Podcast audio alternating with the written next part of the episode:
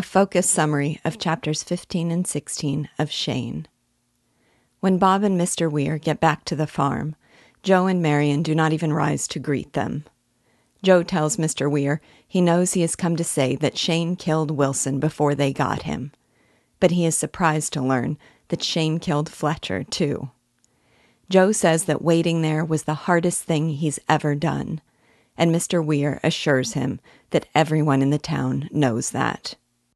When Bob starts to explain what Shane said to him after the fight, Joe drives to his feet in indignation that no one told him Shane was still alive.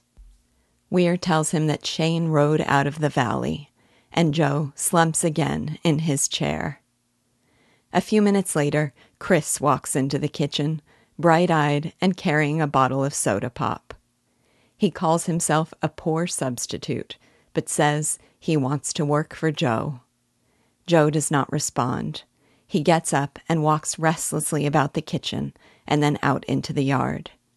Marian carries Bob to bed and whispers to him to tell her everything. Then she murmurs, Thank you, first to Bob, and then out the window to the distant mountains. The next morning, Bob and Marian find Joe out by the corral, with eyes rimmed and wild.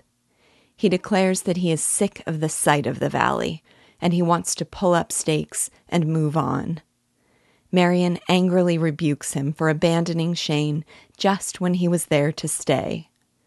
Joe is perplexed by her statement and by her demand that he try to pull down the posts set by Shane. But when he tries and fails, his eyes shine with a new understanding. Shane has helped them to establish roots that they can never tear loose.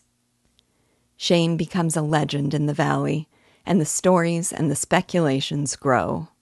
But Bob always remembers him in that single flashing instant that he whirled to shoot Fletcher, and in the moment when he stopped to help a stumbling boy and to look out over the land where that boy had a chance to grow straight inside as a man should.